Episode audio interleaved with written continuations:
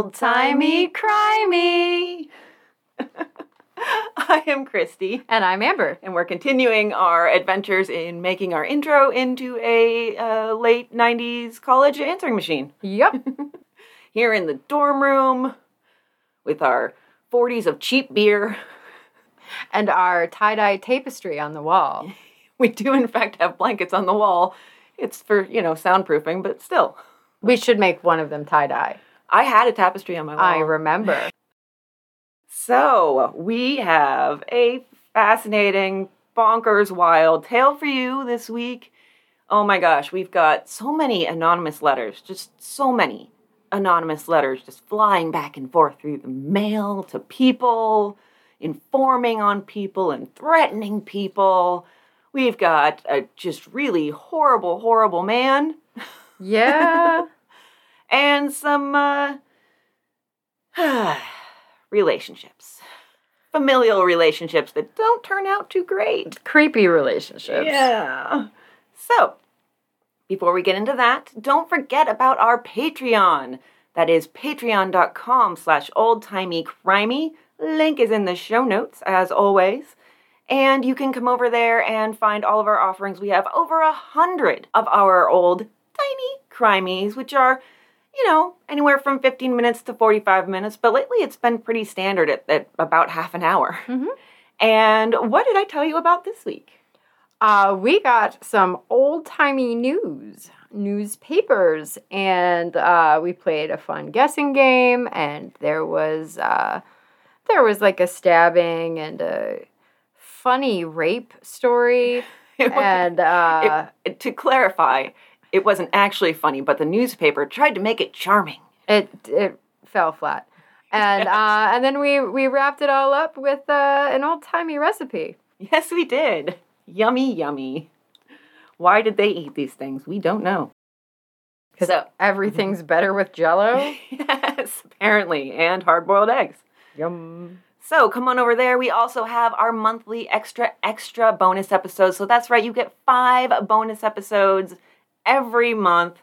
And for our extra, extra, which uh, should have come out this week, we did a timey after timey where I one of us does an old crime, the other one does a new crime. They're on a theme, and we learned a lesson about the timey after timies where maybe you shouldn't pick one where the theme leads it to be incredibly grim Yeah, it was pretty grim. spree killers. There was there was a lot of grimness in there. So, but we uh, it was still fascinating. Yeah. We found some silver linings in our dark clouds. Yes, Amber's especially had some some brave kids. That was uh, really heartening to see.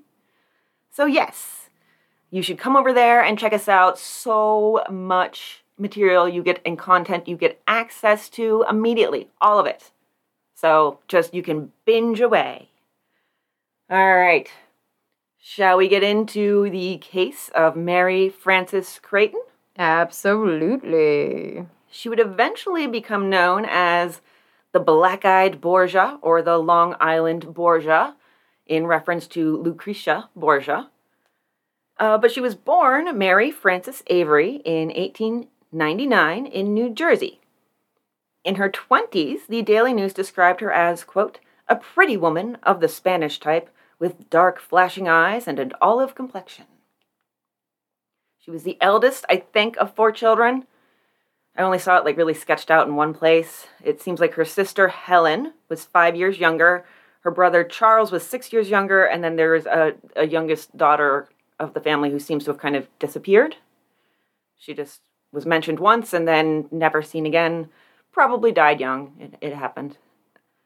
And speaking of, it also happened, she lost her parents in her very early teens and was taken in and informally adopted by the Creighton family in Newark. Both the Avery and the Creighton families were said to be good families in the style of the day. And the Avery kids came with some money. A grandmother had died a few years back and left $30,000 divided amongst the three grandchildren. That's about three quarters of a million today. Wowza. And so when her parents died suddenly, they left the estate to their son, the only son, Charles. So younger than her, but he still gets the estate. Because he has a penis. Exactly. It was written exactly like that in the will. So the Creightons had a son, John. He was only a year older than Mary, and he was going off to war. They started up a relationship that led to marriage when he came home on leave. Sounds romantic, but this union would later be described as she's described as a dominating personality, and her husband is described as weak by the neighbors. We also have a lot of chatty neighbors in here, and it's wonderful. Yes. I love the chatty neighbors. Yeah, it seemed like they did not love her. Her known social aspirations attracted the enmity and disapproval of her neighbors, said the Daily News. I have so much material from the Daily News, so get ready. Her household actually also found that their belongings tended to disappear whenever Mary was around. She didn't get along well with her in laws, John's parents, the Creightons. She had a bad temper, and she tended to be quite the tongue wagger. She would join into the neighborhood rumor mill, but especially as concerned her in laws. She was shit talking them a lot. She liked to spill the tea. She really did. John was making $30 a week as a clerk, which has a relative income worth of $486 a week today, which comes out to about $25,000 a year. And uh, after they got married, uh, they had a busy few years. Busy, busy, busy. Very. They had their daughter Ruth in 1919. And then in December 1920, John's mother passed, and the death certificate listed it as a cerebral hemorrhage. She was 46. Then, in September 1921, less than a year after, John's father passed. He was only 48. Funny. Yeah, yeah. And since they were all living together, it seems like John inherited the house. He got the home they would live in together, as well as $16,000 in life insurance, which is $220,000 today. Wow. It's a nice, nice little haul Yeah. from the untimely deaths of your in laws.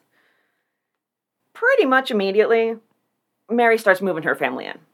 She brings in Charles, who was 16 at the time, and Helen, who was 18, and their grandmother. Although at one point Mary and Helen had a quarrel, and Helen left. Helen said the quarrel was no big deal, but relatives say that they had a bad fight about money. Yeah, it seems like Mary really liked money. She really, really did. Speaking of which, in April 1923, her brother Charles got ill and then died at the age of 18. He had a $1,000 insurance policy and $2,500 estate remaining, and that's $56,000 today. And like I said, they were busy. In May 1923, just about a month after her brother Charles died, they had their son John, who came into the world just a few days after Mary and John were arrested for the first degree murder of her brother Charles. And this baby was born right about the time that John's parents were exhumed due to suspicions of murder. Yeah, that's a weird time to be born. yeah, right? So, we've got one charge already for the most recent death, that of her brother Charles, and they're going literally digging for more evidence to use against her for the potential of more charges in the possible murders of her in laws. And the press noted that Ruth, while Mary was in jail, was in the care of a family friend who was actually the commissioner of Kearny, New Jersey, or a commissioner. When this came out in the news, Mary and John Sr. were in their early 20s, had two small children, and the Daily News wrote it like this Mrs. Mary Creighton is not just the pretty, card playing, frivolous wife of a middle class Newark clerk that her neighbors thought her, but an ogress who poisoned her own brother and the mother of her husband, the state of New Jersey contends. So, what happened was, while her brother was sick, an anonymous letter was sent to the police. It noted that Charles was sick and his symptoms were oddly similar to those that the elder Creightons experienced prior to their deaths. And then, right after he died, Another letter was sent to the police that was like, hey, you know how I told you that he was sick and he had the same symptoms as they did? Well, guess what? He died. Like I said was going to happen. Might want to check into it. This letter was signed a friend of justice, by the way. Friend of justice. Yes. I, I do like that. Well, they also had uh, a couple of the family dogs that passed in a very similar way, but I only saw that like glossed over. Yeah, it wasn't dis- discussed in any great length, but it seems like there was a bulldog, and I believe it belonged to uh, Mr. Creighton. I'm going to go with Mr. and Mrs. Creighton for their parents, just to avoid confusion. So Mr. Creighton loved this white bulldog, and uh, it seems like it ended up in the backyard. And they did end up testing it for arsenic, but it didn't actually test positive. So, Mary and Charles's family also reported to the police that Charles's symptoms were the same as the Mr. and Mrs. Creighton's, and that's it, that's so similar of a report that I wonder if one of them, somebody related to Mary and Charles, was the anonymous tipster. We don't know as far as I know. It, it's said in the papers that it's a woman, but I don't know how they know that unless they're like stereotyping handwriting. You could. You possibly could, especially considering that women were, you know, expected to do more correspondence, perhaps, on behalf of the family, so they might get more penmanship training. That would make sense. I mean, even now, if I see a letter, I can usually tell you if it was a man or a woman. Generally, yeah. Yeah, we, we it, it's very strange how male and female handwriting differs. Yeah. It's such a weird thing. The Creightons, both of them, Mary and John, were arrested and charged with first degree murder. And two doctors, one on the defendant's side and one on the prosecution side, did a chemical analysis of the elder, Mr. and Mrs. Creightons' organs, and did discover a crystalline white powder in Mrs. Creightons' stomach. And that powder contained arsenic. Detectives also removed 30 containers of medicine from the home after the indictment and planned to analyze them. But they had a specific potential source of the poisoning in mind, and that was a product called Fowler's Solution. It was like an oral supplement, uh, I believe in liquid form, that was supposed to help your complexion. You're just supposed to take a drop or two per day. But according to doctors, a teaspoon a day for 10 days would kill you. Yeah, that sounds like a medicine I would want to take. Yeah, yeah, really good medicine. It was uh, one much older ar- article said that it was 1% arsenic. Oh. So, yes, uh, I did go hunting for old newspaper ads for it, and instead, all I found were murder trials. Oh, yeah. Yep, yep. It was a pretty frequently used uh, poison, essentially. Uh, one article I did find said it was good for horses, while strychnine was good for cattle. So, you know, if you get some beef, you might get a, a little side of strychnine in there. There you go. Yeah. And an article with the headline Three Men Drink Horse Remedy for Booze. Salisbury residents badly poisoned by Fowler's solution, concoction mostly arsenic. So one of the men had both a bottle of booze and a bottle of Fowler's solution, and he drank the wrong one, and so did his friends. How do you not notice that you're drinking medicine and not alcohol? They might have tasted very similar. That's fair. That's fair. Yeah. Okay. It was uh, recommended in a doctor's column titled How to Keep Well as a good general tonic, especially after m- malaria, and it could help with neuralgia and psoriasis. Hmm. Okay. Yeah. So after I have malaria, let me just go ahead and take a little arsenic every day. Sounds great. Sounds Yeah. great. Yeah. So, yes, I found a bunch of murder trial articles about it, and I just pretty much gave up on finding any actual advertisements. We could seriously do a whole mini series on Fowler solution poisonings. And it was around for many, many years like 50 years. So, it was kind of a staple. You could buy it at any drugstore with no prescription. Which is how so many people ended up dying from taking it. Pretty much, yeah. Like, Even now, how many people actually read the back of their medicine labels? they knew that arsenic was poisonous, but at the same time, they also had this idea that it could help you. It might have helped with some things, but it hurt a lot more than it helped. I mean, it would help you build a tolerance if your wife was trying to poison you, I suppose. There's a possibility there, but you're you're right walking on dangerous ground. yeah, I honestly wondered if they ever truly advertised or if they just relied on newspaper articles about murder trials to do their advertising for them. Could go either way. I mean, it seemed pretty popular with just the murder trials. So. I mean, I guess uh, no press is bad press, even if it's murder press. So everybody was talking to the papers in the aftermath of the arrest.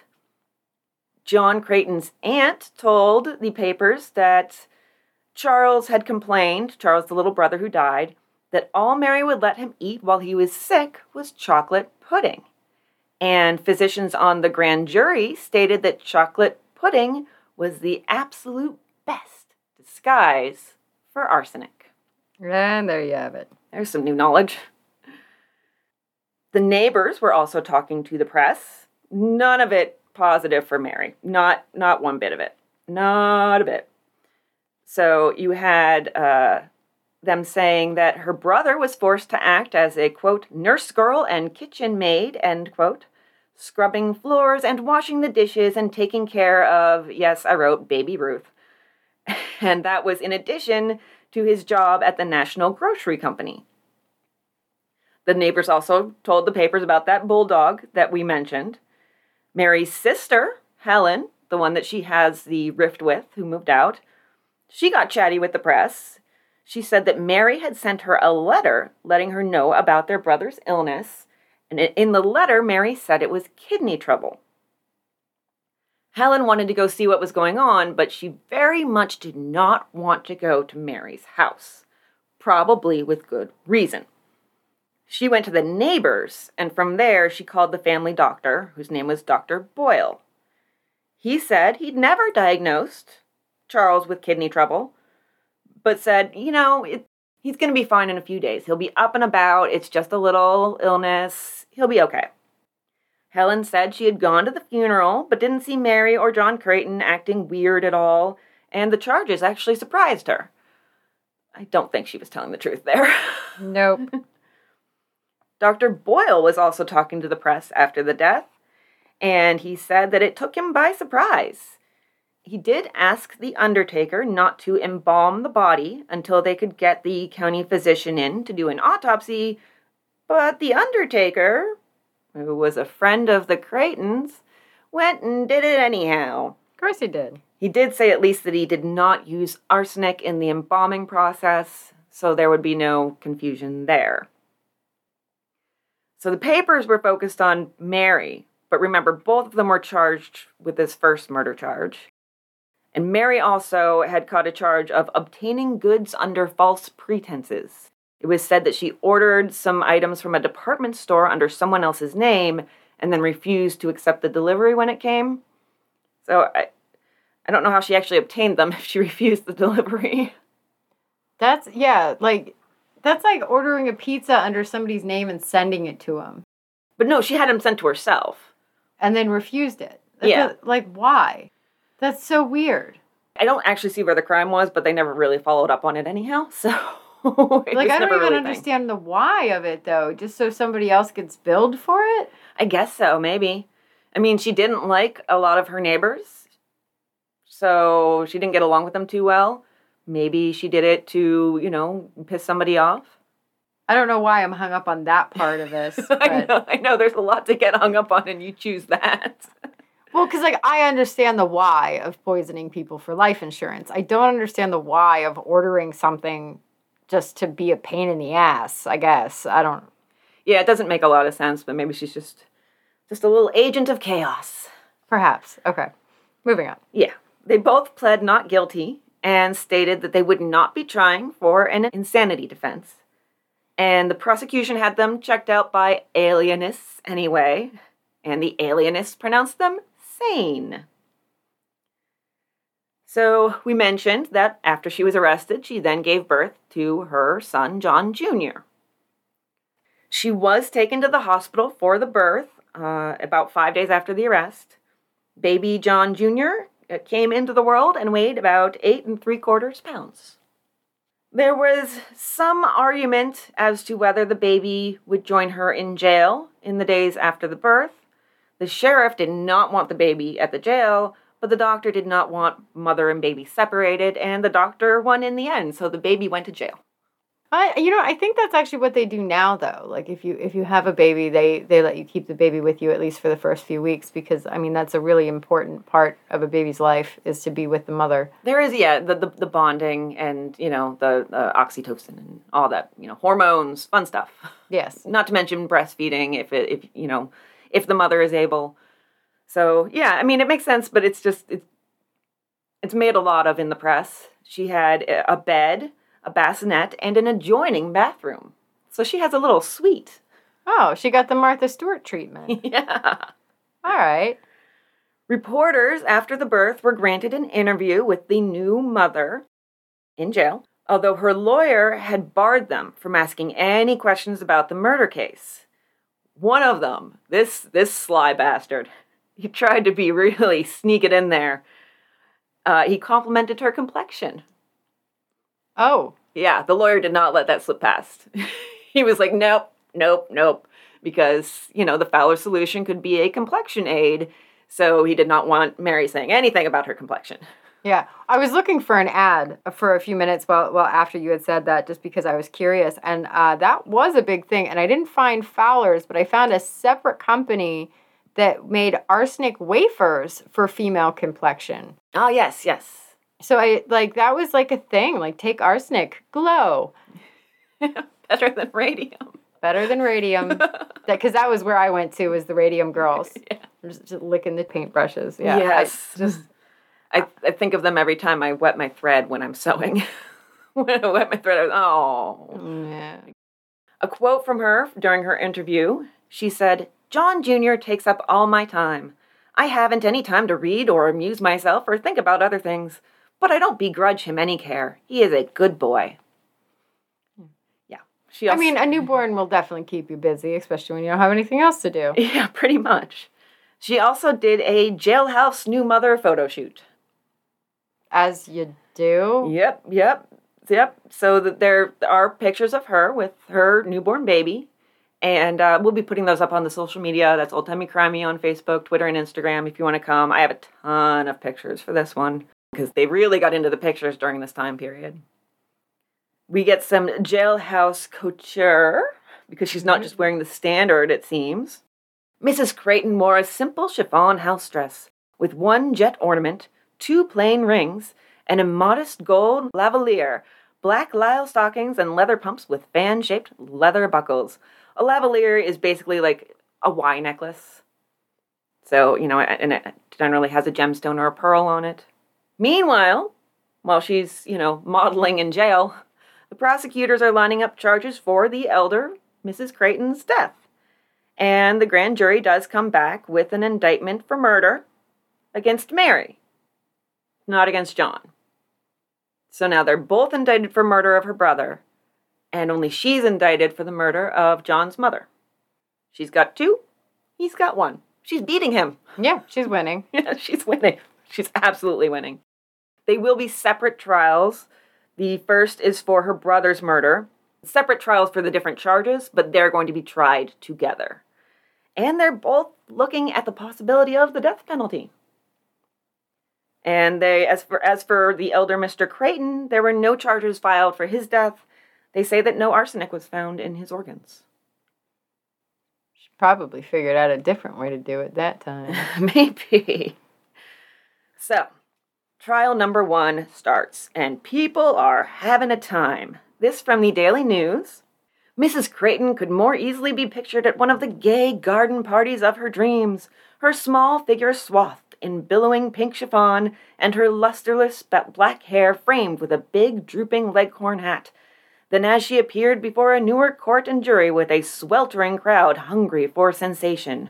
The black garbed defendant to a charge of murder, premeditated and viciously achieved. And this is June 1923, so it is quite warm. And uh, this, a lot of these articles were from a top crime reporter of the day, Julia Hartman, for the Daily News. And she actually married a fellow journalist. I, I just did a little bit of digging on her. There wasn't a lot out there about her, but the Daily News d- did tend to frequently have female journalists in charge of crime. Which is awesome. Absolutely awesome.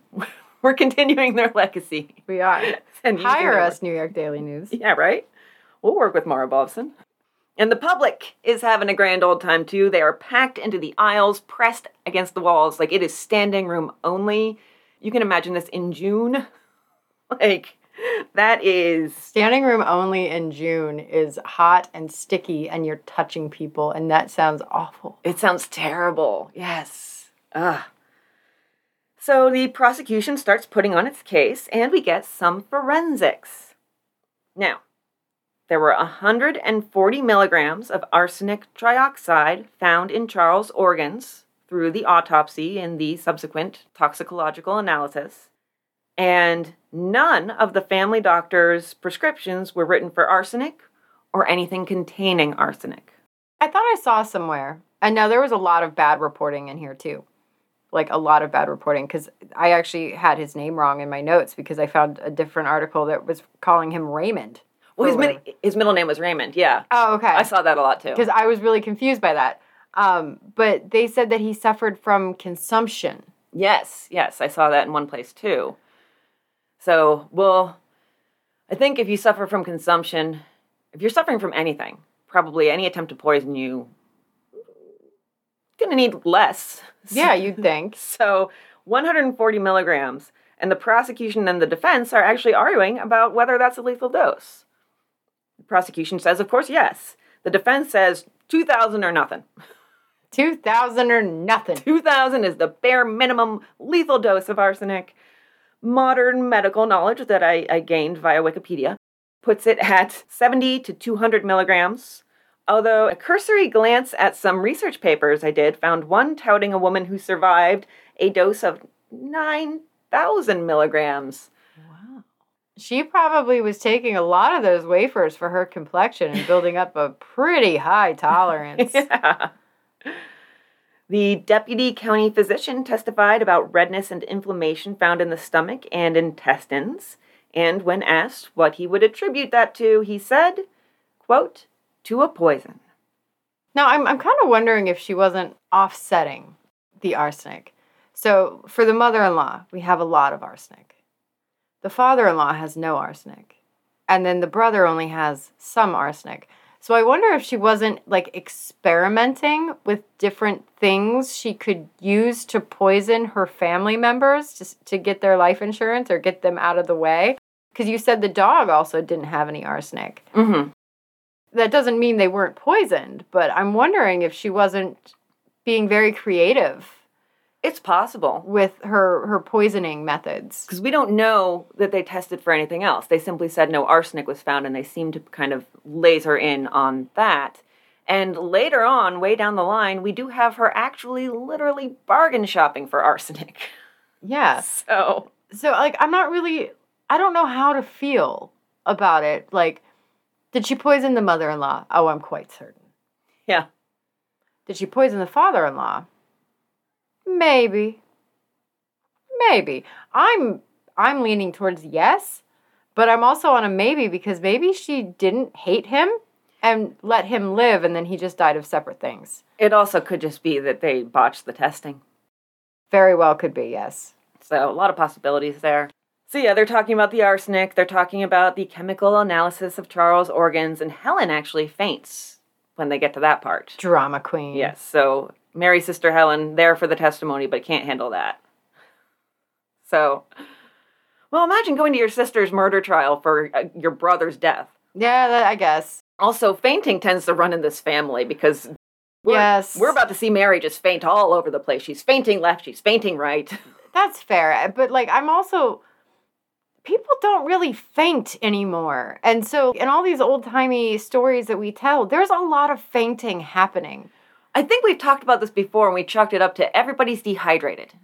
I know. I just it's still just weird. I don't know. I did. I did once know somebody who, when she got either overexcited or overheated, she would just pass right out. Hmm. And uh, it was a specific disorder. I don't remember what, what it was called because this was like more than a decade ago that I knew her. But I was at a party with her once and she just, it was very warm in the room and she was sitting next to me on the couch and she just slumped right into me. just all of a sudden, we're at a party. Yeah, I was like, somebody's had one too many. yeah, like I would be sitting there like, roofie? Did somebody roofie this girl? so, you know, maybe it could be something like that where they just tend to faint. Fair enough. And it, this would be a stressful, overexcited, and very sweltering time. Yeah, very warm courtroom, I guess. Yeah. So, as for uh, motive, you know, obviously it's money, but they've got to show some some proof. The prosecution tells the court that uh, Mary and John had spent over five thousand dollars in one year. That's eighty-one thousand today. The Daily News notes that it's quote far from the earning power of the pale-faced, often laughing man on trial. So we get a little bit of of, uh, of his demeanor there. He's pale but laughing. Maybe it's a nervous laugh. Who knows? Probably. I feel like he's a very nervous guy. Yeah, it feels that way. Yeah. Their insurance agent also testifies that Charles had changed his policy on June 1st, 1922, so a little under a year prior to his death. He had had an endowment and he changed it to a life insurance policy. So, an endowment either is paid out at the end of a specific contract term or when the insured party dies, as opposed to life insurance, which obviously is only the second one, Mm-hmm. only upon death. Both of them were, were worth the same. He didn't change the amount, it was $1,000, but Mary was his beneficiary. As for her demeanor, she only showed emotion on the first day when the DA finished up with a request for a guilty verdict for first degree murder. And again, from the Daily News, my, my girl Julia. The blood pounded darkly beneath the skin of her throat. A throat that is ivory colored. It's clunky, but Yeah. maybe she was rushed. Not her best work. Agreed. At one point, a. Okay. Shit gets funny in the courtroom now. Let's get weird. yeah. A doctor who did the toxicology is testifying. He's getting way too technical for the room, and apparently it's just uproarious. From the Daily News again, the situation was comic, and the defendants enjoyed the bantering no less than the audience, which had no more vital interest in the testimony than if they were attending a circus rather than a life drama. So the defense team is a Colonel Vickers and also a former judge. So pretty prestigious. But Colonel Vickers seemed to really draw in the laughs. Okay, so he had to stop actually cross examining to go look at some medical books to find some information he didn't have offhand. And he said, I have to rely on others. I don't know anything about this thing I'm talking about. R- reassuring Yeah. when you're the defendant. And then the prosecution kept interrupting him, probably with objections, when he was questioning witnesses. And he said, I'm having an awful hard time without interruption. He's just struggling up there. He's on the struggle bus. And that's okay. He's admitting that he's on the struggle bus. It's okay to admit that, yeah. Yeah, I'm good with that. It's just like if you're at work and somebody asks you something you don't know, let me find out. Yeah, yeah. I don't know. I went to law school, not medical school. Give me a moment. Let me catch up. He can't possibly know everything, you know? And so props to him for going and looking it up. Yeah, I mean, really, none of us can. Yeah, nobody can.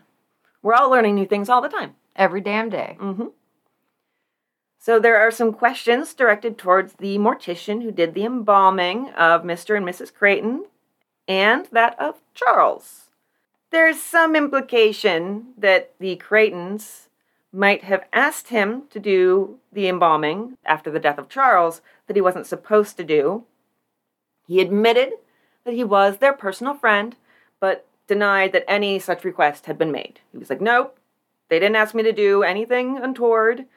He also said that he only made one incision to embalm Charles, but other doctors who handled the body for the autopsy and such, they said they found five post-mortem incisions, one in the neck, one in the inner side of the right forearm, and three in the abdomen. Never got a solution to that mystery. If you have any theories, I'm open. say okay he he embalmed and then they had somebody else come in and re-embalm and just say it wasn't done yet Maybe. I have this kind of off the wall idea that just occurred to me that maybe he's lying and it could be an attempt to, to sow reasonable doubt. ooh If he made five incisions and then he says he only made one, that implies some sort of tampering went on with the body. And so the jury would be like, but what about the incisions? Now I have doubt. oh that is a good theory i like it It does imply that he's very smart. well i mean he he's a doctor well, he's a mortician. But yeah I, I would think that maybe he's just a clever clot Clever clot. What is what is what is happening? I, peppa pig oh, okay.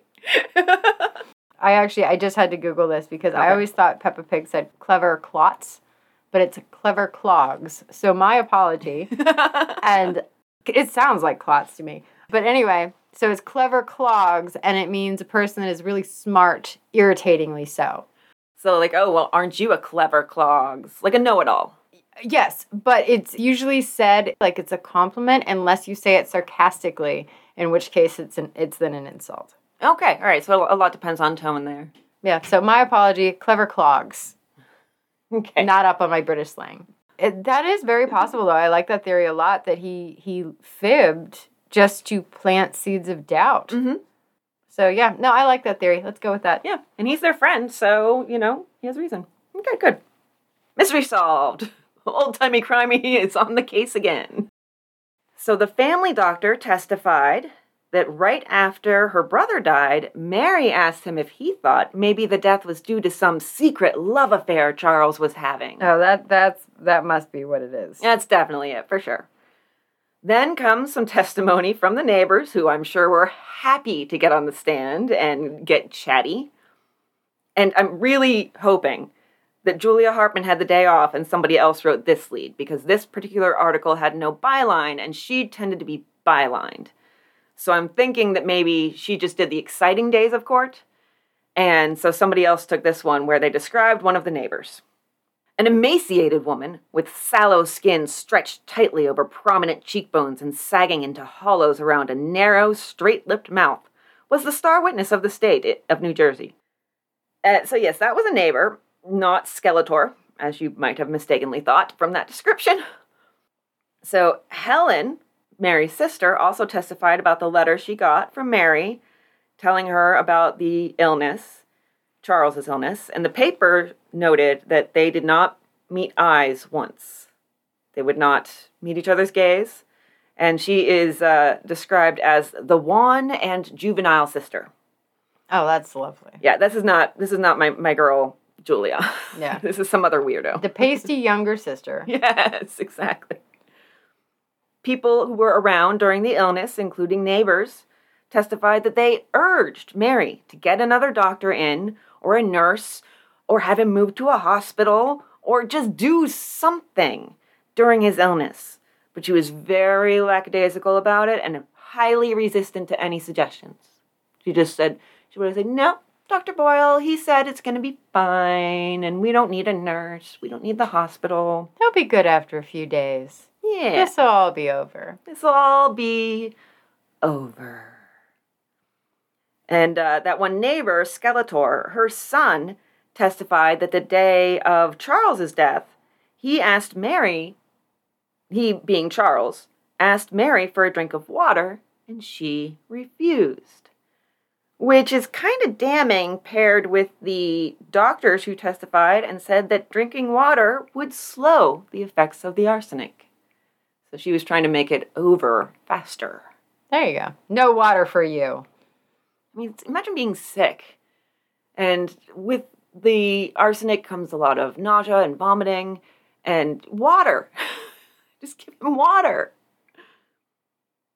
He also testified, that neighbor's son, that about a half an hour before her brother died, he heard Mary laughing merrily. Creepy. Yeah.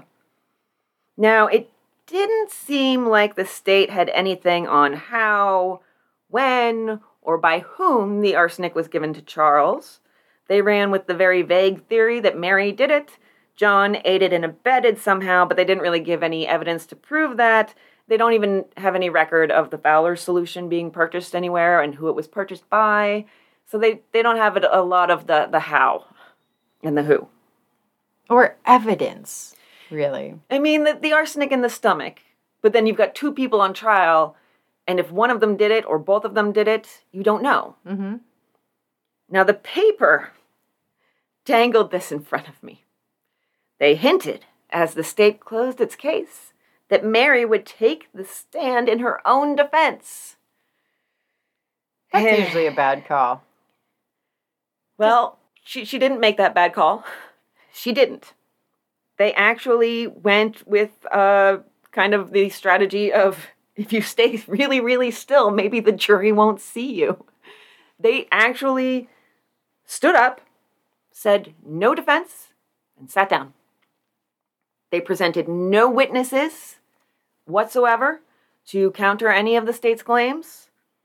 And uh, the Daily News put it that they were flinging the challenge of no defense into the teeth of fate. Oh, my girl Julia's back. There you go. Yeah. She probably just had an off week. Yeah. So, the closing arguments. The defense basically said that the prosecution's case is so flimsy that we don't even need to defend ourselves.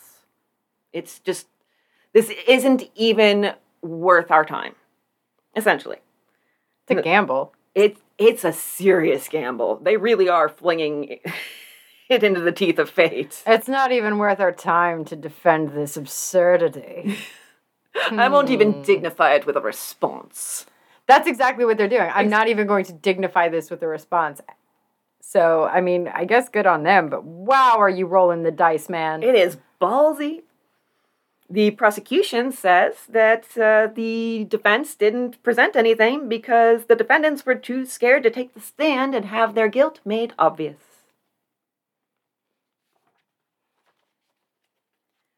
The jury deliberates for 52 minutes, That's like a record for us.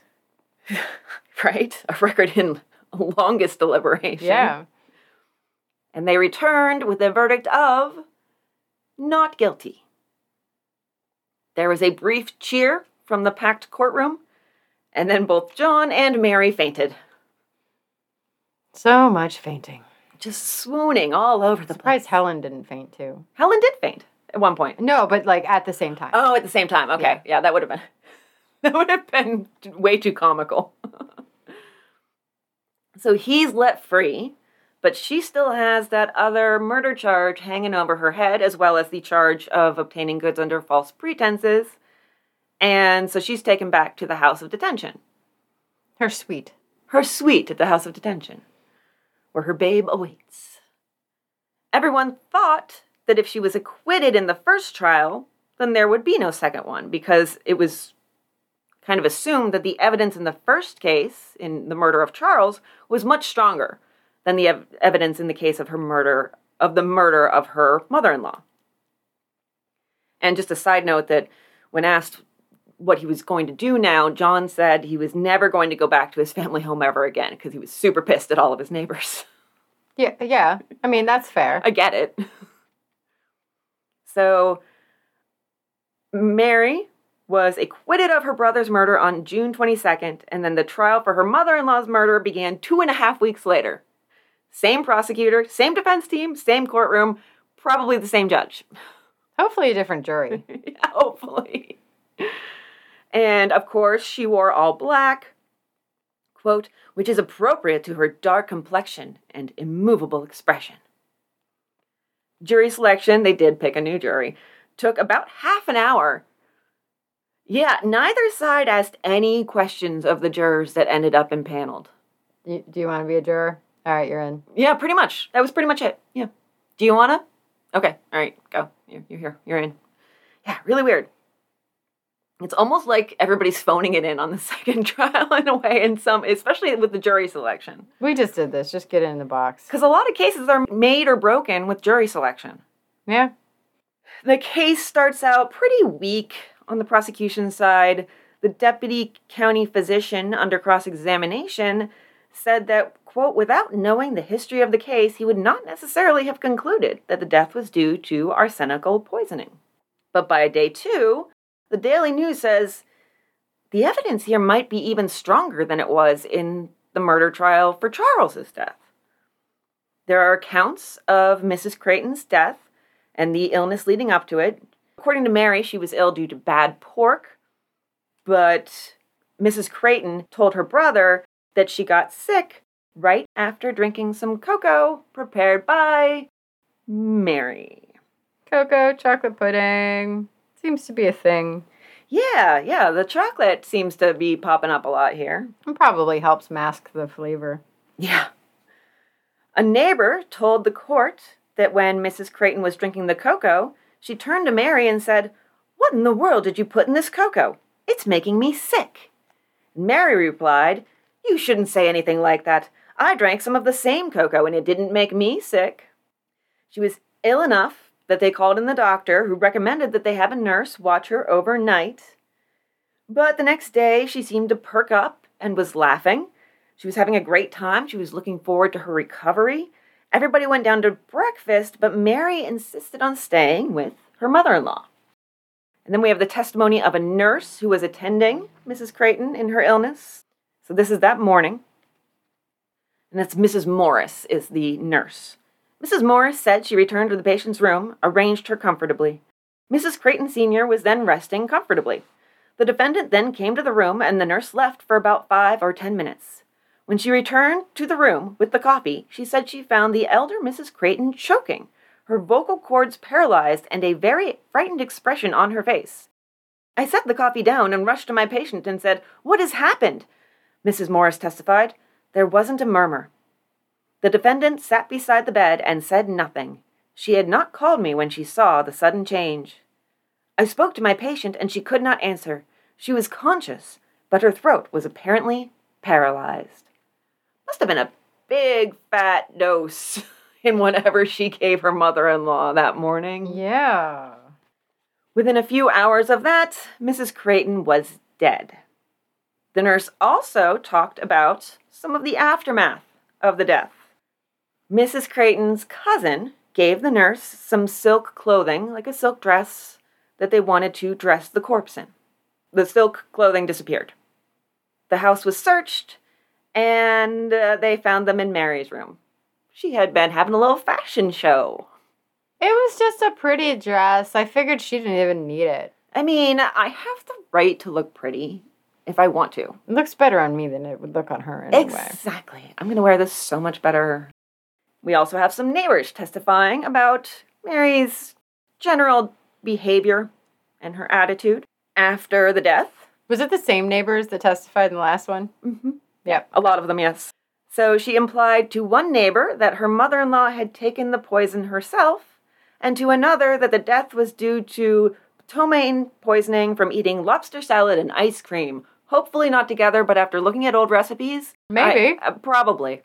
It was probably lobster salad ice cream. Yum. Another neighbor testified as to telling Mary, this is a weird conversation, that she was an attractive woman, to which Mary replied, Yes, that's what people think, but they little know the truth. They don't know what goes on inside. She said, Mrs. Fanning added, that her mother in law had interfered with her rearing of her little girl. Hmm.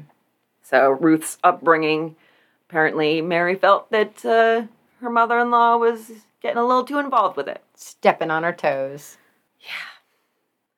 Multiple doctors testified regarding the chemical analysis of Mrs. Creighton and said that they found arsenic in her organs and believed she died of arsenical poisoning. The defense says Mary will not be taking the stand once again, but at least they bring in some witnesses this time. They try a little. Yeah. But they don't actually try to counter any of the testimony brought by neighbors and the nurse and such, because, again, they say the state's case is so weak that there's no need to bother. So they're just bringing in, like, a toxicologist and such. So it's a toxicologist from Bellevue Hospital who says he only found in the stomach four to five tiny infinitesimal crystals. And that counters the prosecution's claim that there was 23 milligrams of arsenic. Jury deliberation this time is three and a half hours. Wow. They're busting our records, Amber. They are already. And so here we go. Here's the account of what happened when they came back. Her swarthy face was corpse hued in the pallid light of the crowded courtroom. Her pretty head swung drunkenly on the, on the slender throat. She did not hear the foreman's not guilty. She had fainted when the clerk asked, What is your verdict? They carried her out, a dead weight. As they took her up the stairs to the barred room where she had spent many hours between court sessions, a wild shriek floated back to startle the crowds, still sitting silent and motionless as the moon. As soon as his wife was revived, John Creighton rushed up the stairs to her. Here we have a serious, serious drama scene. It's they're reunited, and it feels so good. He folded her small, plump figure in his arms and kissed her repeatedly. Amber's eyebrows just went up. Small, plump. It's just, I don't, it's weird. They also love calling women plump. Yes. She clung to his hand with both of hers, murmuring, You don't know. You don't know. From the street outside came the ludicrous strains of a hurdy-gurdy. Hurdy-gurdy. John Creighton released his wife and, leaning back, with a finger tapping the collar of his white shirt, grinned and said, It's a good thing you were acquitted because this is the last clean shirt I've got. I'm afraid someone else will have to do your washing for a while, John, said the woman, just recovered from her fright of death. It's just so. well, I'm glad you're acquitted so you can come home and do the washing. Thank goodness I don't have any clean clothes. that laundry is piling up, and I don't know what to do about that. I've been out of underwear for three days. Oh my goodness. Also, on being revived, she was warmly congratulated by a host of friends and neighbors. And so the judge was letting her go out on parole because there's still that last charge of the obtaining goods. That, by the way, found nothing on that ever again. I think they just let her go. They were just like, well, if we can't get her on murder charges, we certainly aren't going to get a guilty on her ordering goods under another name and then not taking them. Yeah, the judge was probably like, stop wasting my time with this. You guys don't have enough evidence. Just Yeah. stop. After the acquittal, she was asked about how she felt towards the people who had testified, like, for instance, Her neighbors. John's family. Yeah. I won't say anything about those people who testified against me. They are John's relatives, and out of respect to him, I won't say anything about them. John then said, Oh, don't mind me. Say anything you like. The same article also called him her simple young husband. Oh. They get their barbs in. She said in an interview the next day, You can tell the world I'm happy. She says she fainted because when the verdict was read out, all she heard was guilty. Maybe something psychological working there. This episode is sponsored by Best Fiends. It's going to be such a crazy busy holiday season. Cooking, shopping, family. I know I'm gonna need a break from all that merry, merry holiday action. Everybody knows what match three puzzle game we like to play when it's time for a break. Best Fiends! Anyone can play Best Fiends, and it's so much better than the same old puzzle games. You've got new events and challenges, adorable characters to upgrade, and over 7,000 levels. Did I just hear the magic word? Yes, you did. It's level check time. I am at level 2790. I am at level 5,287. Wow. My current goal is to get all my characters maxed out, and I'm getting pretty close. I might even have them all fully upgraded by 2022. and I just found out that you could max characters out. I can't wait to see what the Best Fiends gang has in store for the holiday season. so download Best Fiends free on the Apple App Store or Google Play today. That's Friends without the R, Best Fiends. So it was pretty quiet on their front until December of that year. That was still 1923, when the papers say that the Creighton family is heading west, destination unknown, to start fresh. But they actually just went to Boston for a little bit. John couldn't find a job there, So they went back to Long Island and stayed with friends there, and then they ended up in Baldwin in Nassau County. Then there's nothing really heard of them for years. Until 1935, it's over a dozen years after the two trials. They're living in Long Island. John Creighton is now making $166 per month and paying rent of $42.50 per month for a four room bungalow. That's about $3,300 a month in wages and $856 in rent. So there you have that. The Creighton family had made close friends with another family, the Applegates.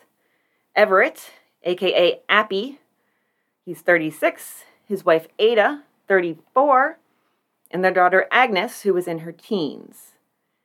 Ada was pretty much confined to bed. She weighed 280 pounds and really, she wasn't a people person.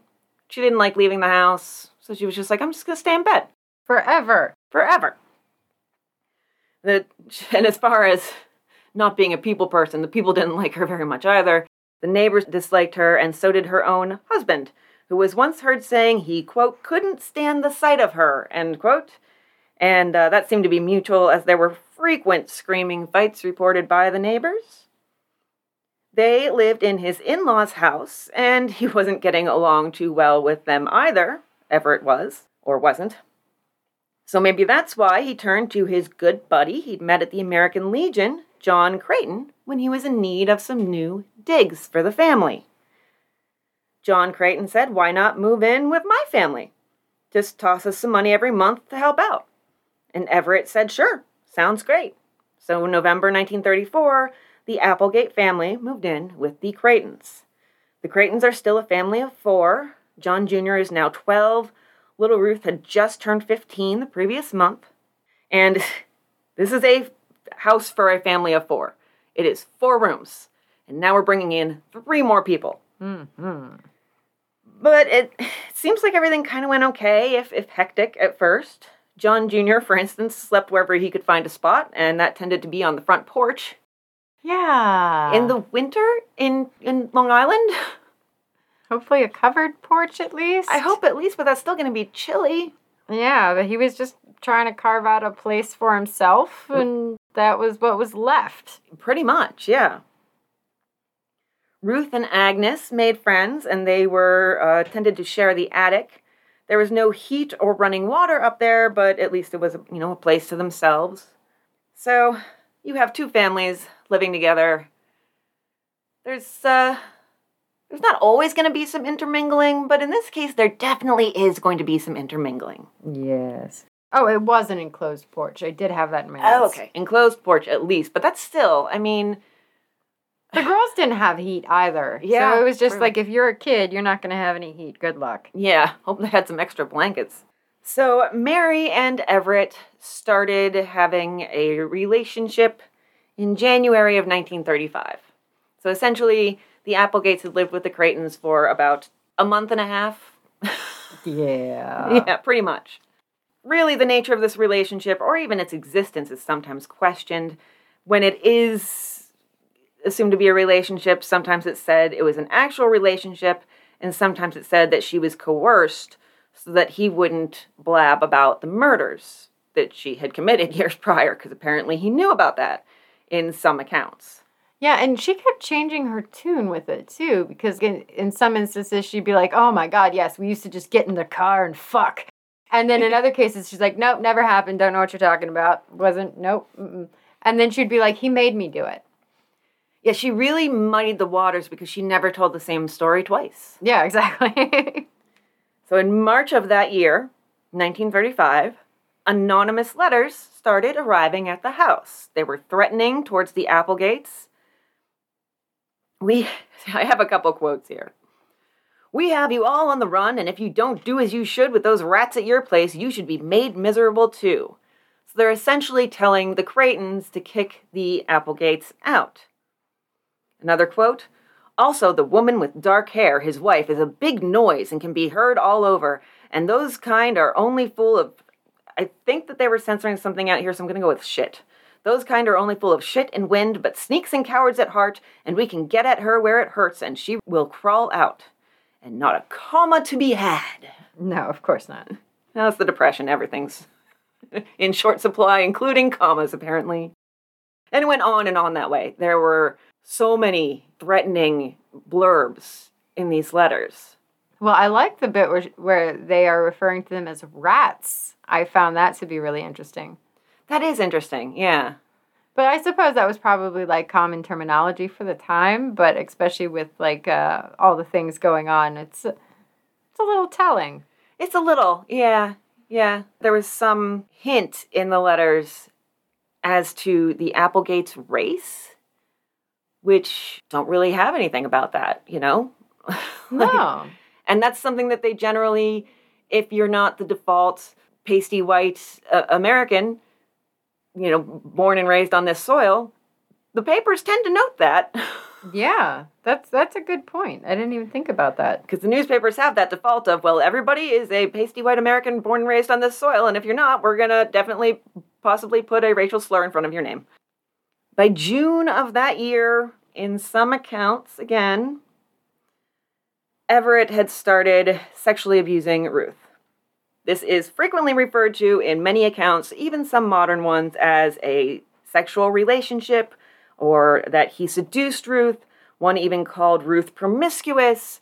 And I would like to point out that she is 15 and he is in his 30s, and there, there's no consent here because she Yeah. can't. So it is rape. So it gets uh, uncomfortable. Mm-hmm. Somehow, Ruth would end up downstairs from the attic in bed with the Applegates. Plural. Mm-hmm. And whether Mary was aware of this was kind of unclear. She later insisted that she knew about it, but also when she told stories differently, she said she didn't know about it. And so, you know, we don't know, but I assume she did. It's a four room house. Yeah, it's kind of hard to keep secrets in a house that small. Yes, absolutely. I would like to point out the whole 14 year old and 15 year old and 30 something when this becomes a case that is covered by the papers. I found an article about it, and basically across the page was an article about a 14 year old who had just married a 32 year old church organist who mm-hmm. just one year prior, so I would like to point out when she was 13, had been accused of abducting her. Mm-hmm. But he did manage to eventually secure approval from the church, the law, and her father. And they got married. And then the article concluded with where they were honeymooning and then where they would reside. Like it's just a totally normal thing. Ew. Yeah. So back at the Applegate slash Creighton residence, there's apparently Ada slept through all of this going on in her own bed, but I don't think she did. And later there is some discussion of even pictures taken of both Hmm. Ada and Ruth in that bed. And even neighbors saw Everett showing Ruth inappropriate affection in the backyard. The whole neighborhood knows about this. Everybody knows.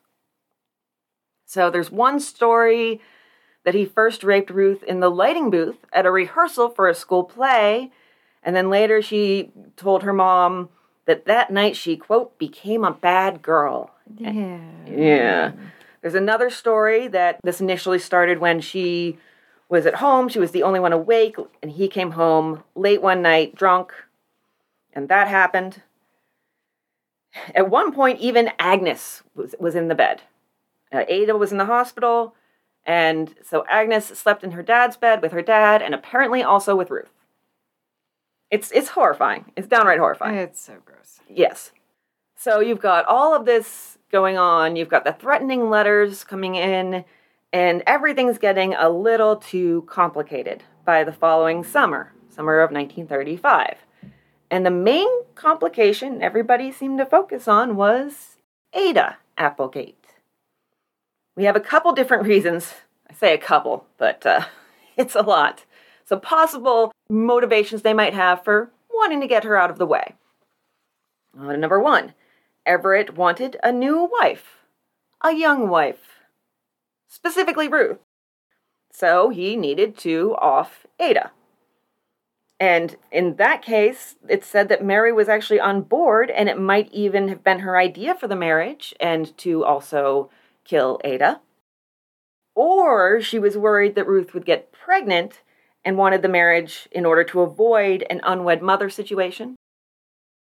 Or that Mary hated uh, the, the fact that Everett was abusing Ruth, not because it made her realize that she was a shitty mother, but because she didn't want her neighbors to think badly of her and also felt Everett had betrayed her.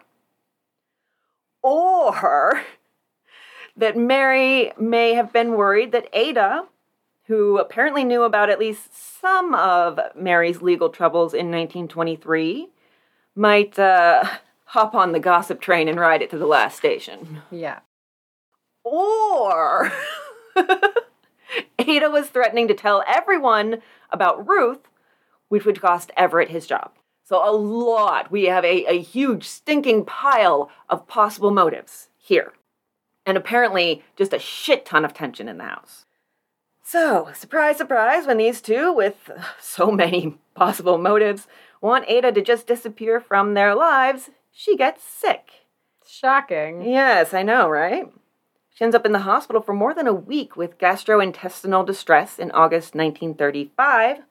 Then she gets better and she comes home. And Mary is so gracious and kind as to make her an eggnog before bed.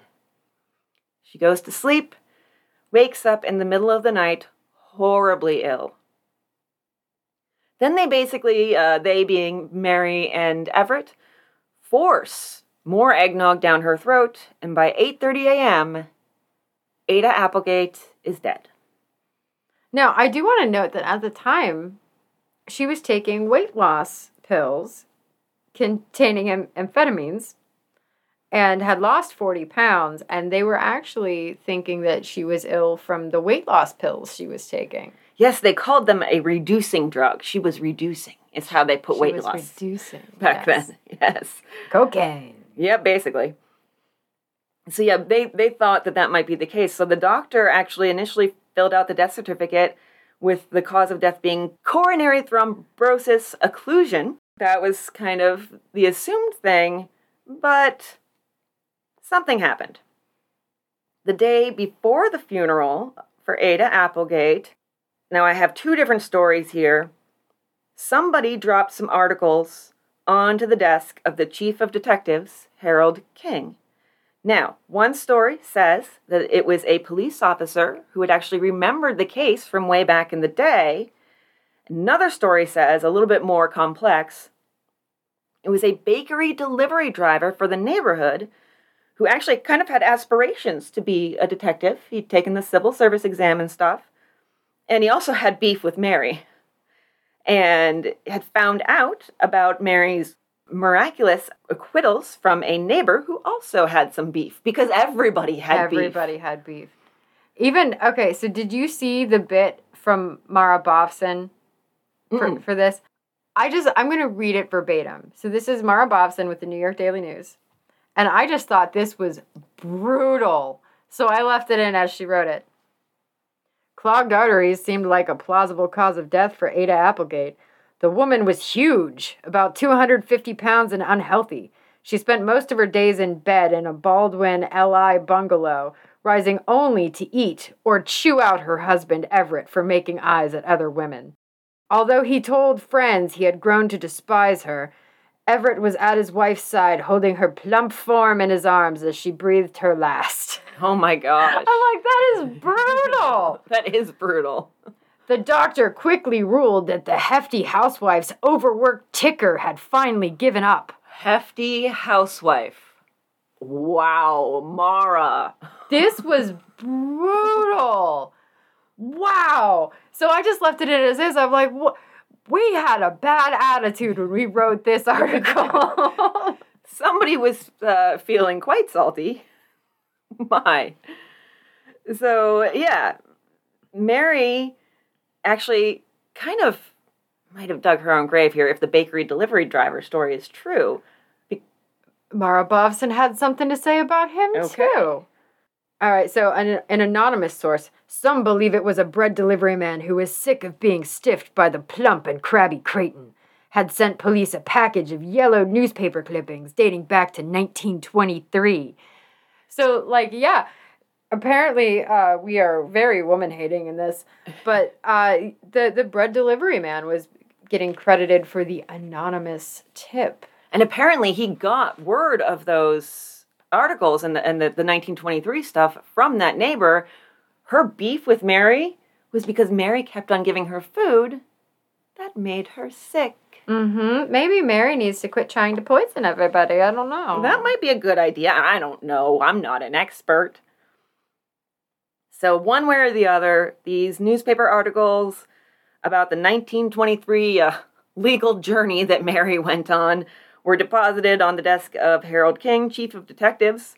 So, they actually had the funeral halted so that they could take the body for an autopsy, which was performed by the same toxicologist, Dr. Alexander Gettler, who did the analysis of Mr. and Mrs. Creighton's organs on behalf of the defense back in 1923.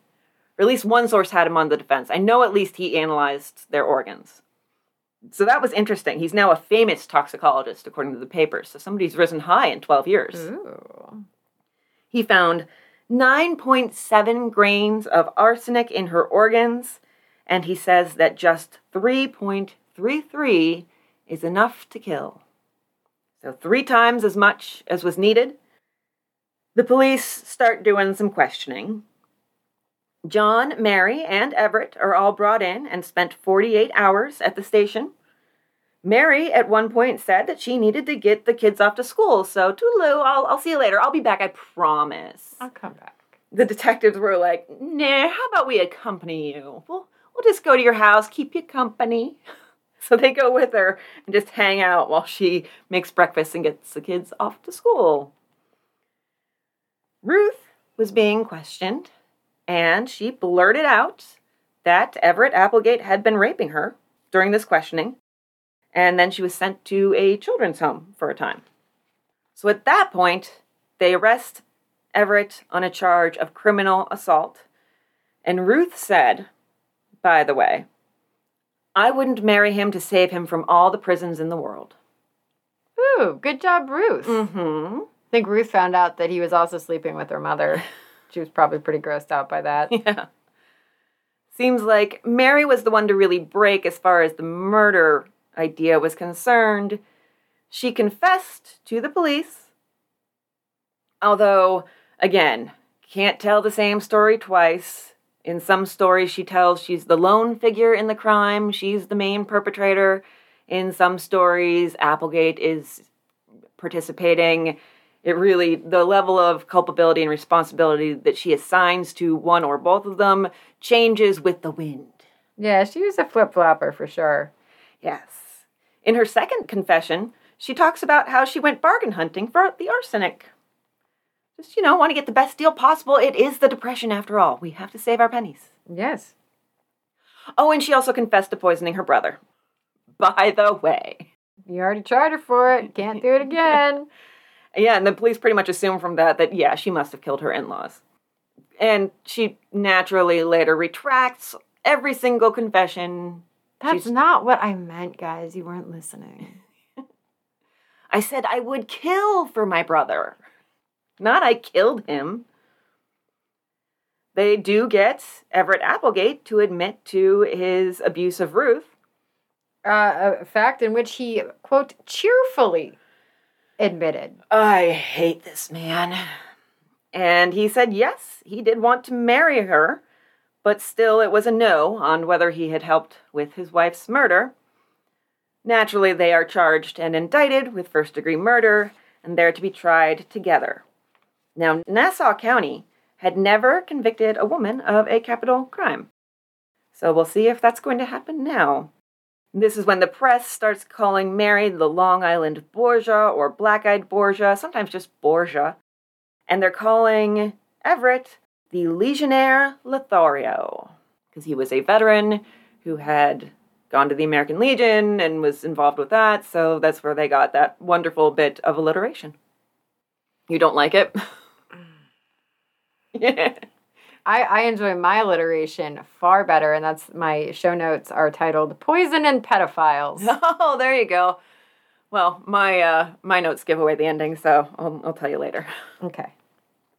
So the trial is on in January of 1936, and Ruth is actually set to testify in what the Daily News calls the details of a fantastic sex triangle. It's, it's so. It's horrible wording. It's horrible wording.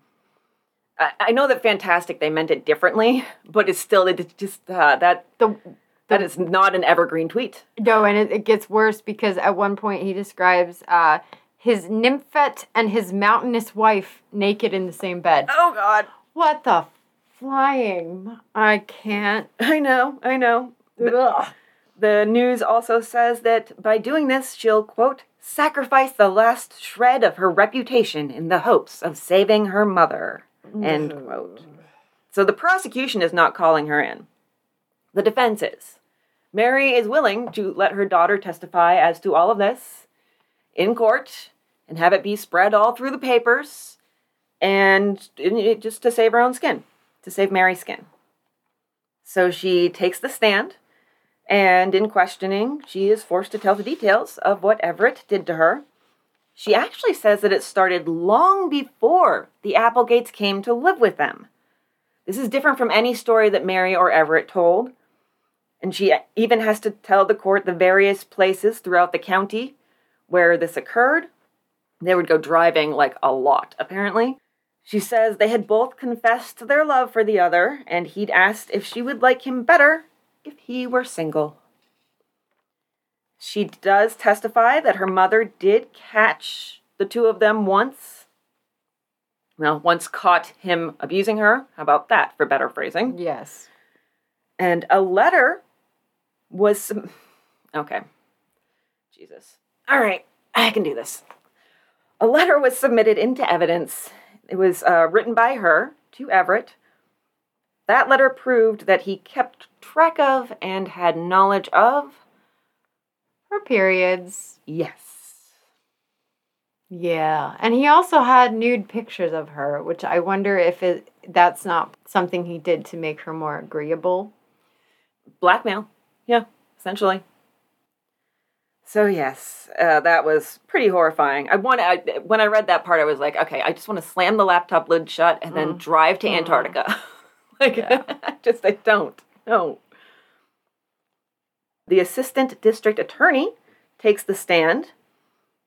Interesting to have uh, an assistant district attorney on the stand, but this is because Everett Applegate had written him a letter, which the paper said contained, quote, unprintable details of an affair between the war vet and Ruth Creighton, 15 year old daughter of his co defendant. I mean, he's just confessing about that left and right. He's proud of it. He's, He is. He's proud of it. Ugh. It's so gross. It's so gross. Yes. We have another material witness thing. They've actually kept John locked up as a material witness since October. Uh, that's $2 a day.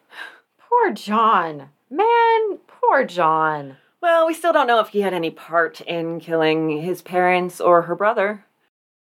We can say poor John with an asterisk on it. So I feel that I don't think he had anything to do with any of it. it does seem like Mary was pretty active in the poisoning. Yeah, and and John I mean, he's referred to as as weak and it seems like he's just completely controlled by his wife and maybe a little dense. And he's just like, I'm just trying to have a normal life and I work all the time to provide for my family and I moved our friends in thinking I was being a good guy and everything I do turns to shit. Yes. Everything I touch falls apart. Yes, so he's been in since October.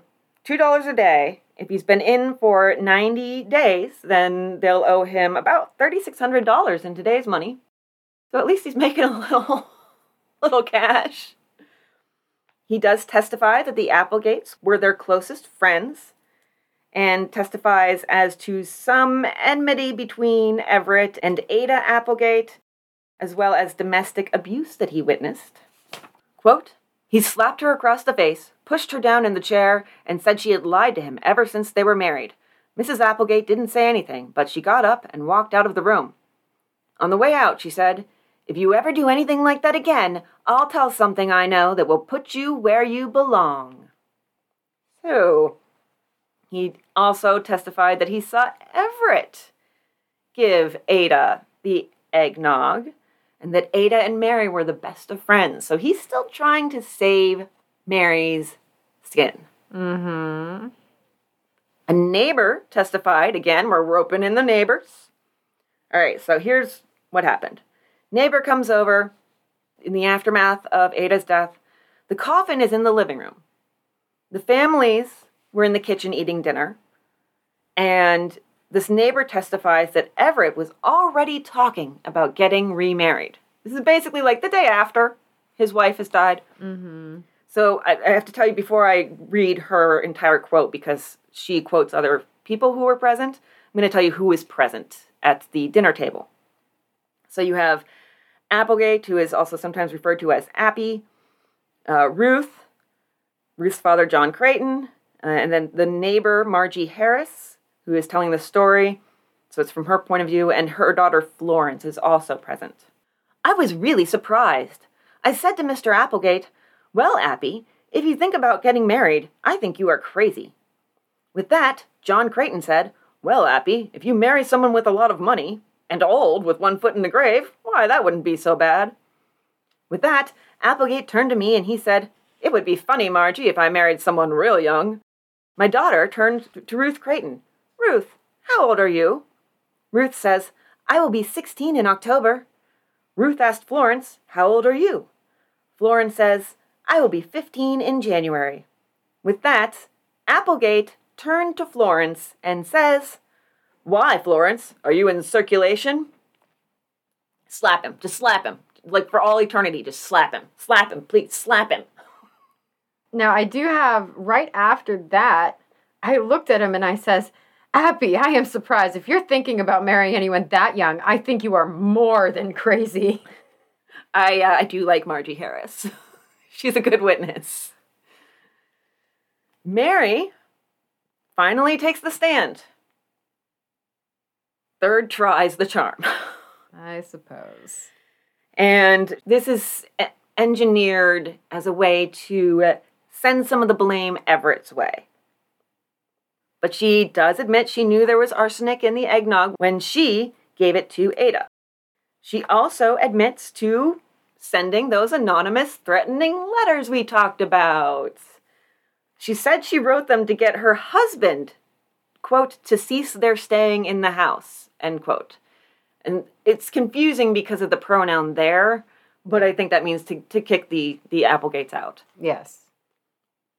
So it's so funny. She's okay. So talking about Mary and John's dynamic there, you say that he's so dominated and controlled by Ruth, but But then she's sending anonymous letters to get him to do something. yeah, it instead of just telling him to do it. yeah, it it seems like maybe maybe he's not as dominated and, and controlled as we thought, Or as the neighbors thought. or he needs to be manipulated in some way instead of just told flat out. And so she decided to go about it a little sneakier of a way because you know if she's s- sitting in their house where the Applegates are also living and telling him you need to kick the Applegates out, chances are they're going to hear. Yeah. So there's a couple different possibilities there, but it, it is a, a questionable dynamic and one that I, I can't quite put my finger on. And also, speaking of letters that Mary wrote, the jury was not supposed to hear about the 1923 accusations and charges because of the fact that she was acquitted. But Mary had sent a letter to a crime magazine while in jail trying to get some money in exchange for stories that she would send them about those very murders. So Applegate's lawyer was able to bring that in by reading the letters to the jury, and they were able to question her about it. She dug that one. Yep.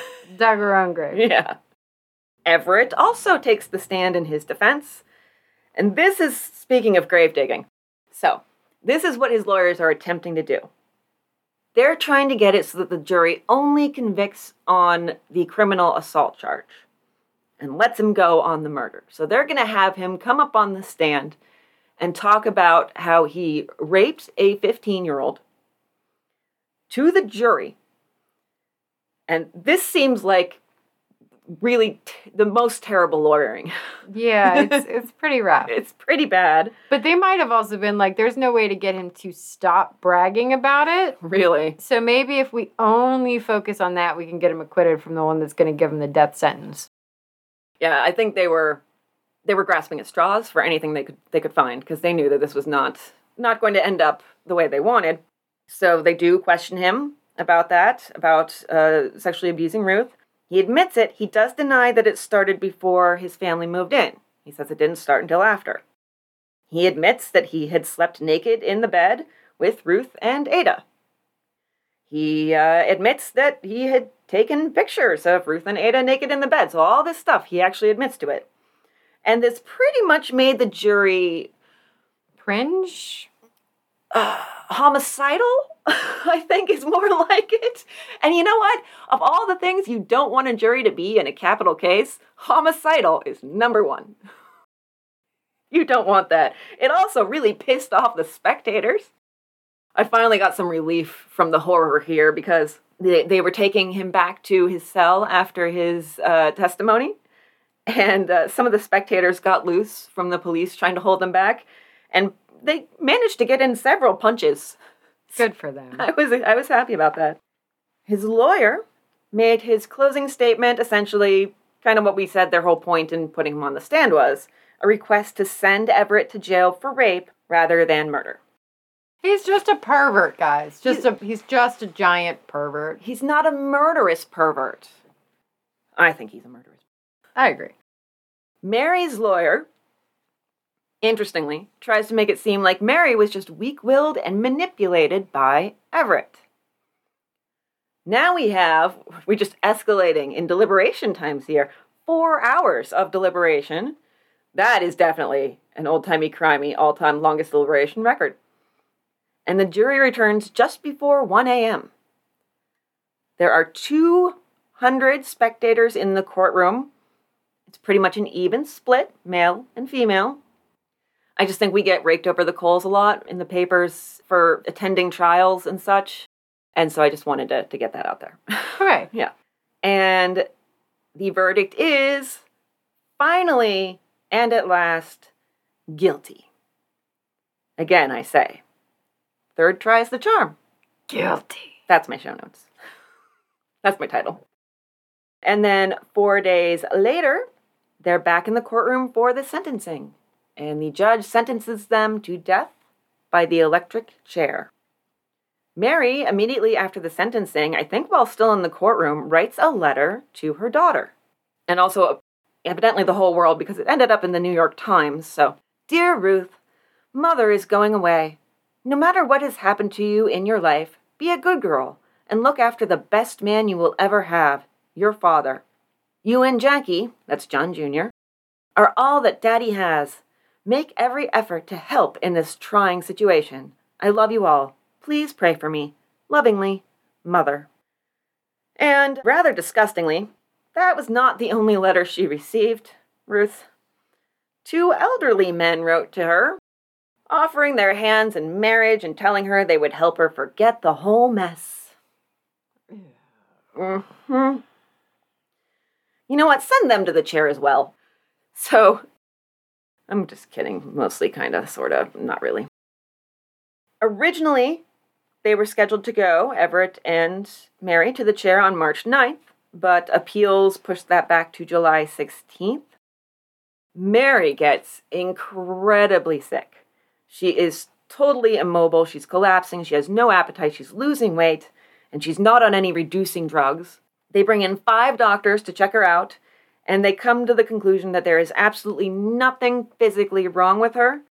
It's kind of a, a psychosomatic thing. She's just scared to die, and it's it's affecting her physically. One of the reports, though, is like, if she has lost weight, it's not apparent. Oh my god.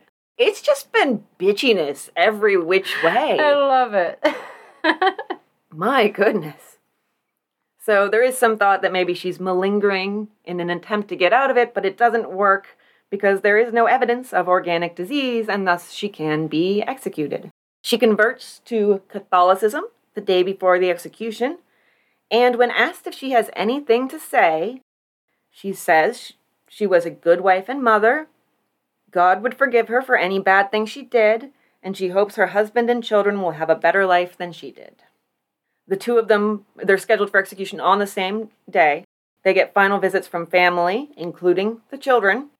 There's a, a note about Agnes and Ruth sitting and, and having some hamburgers in the waiting room. Then at 11 p.m., they bring Mary in. There are 22 witnesses present in the death chamber, and she goes first by the governor's request. I was not sure what to think of that. Is it a chivalrous thing? Ladies first? Does he is he angry at her and wants to deprive her of another another 5 minutes of life? It is unclear. It is very unclear. She is in a black satin kimono over a pink nightgown and may have, in fact, been in a coma. Yeah.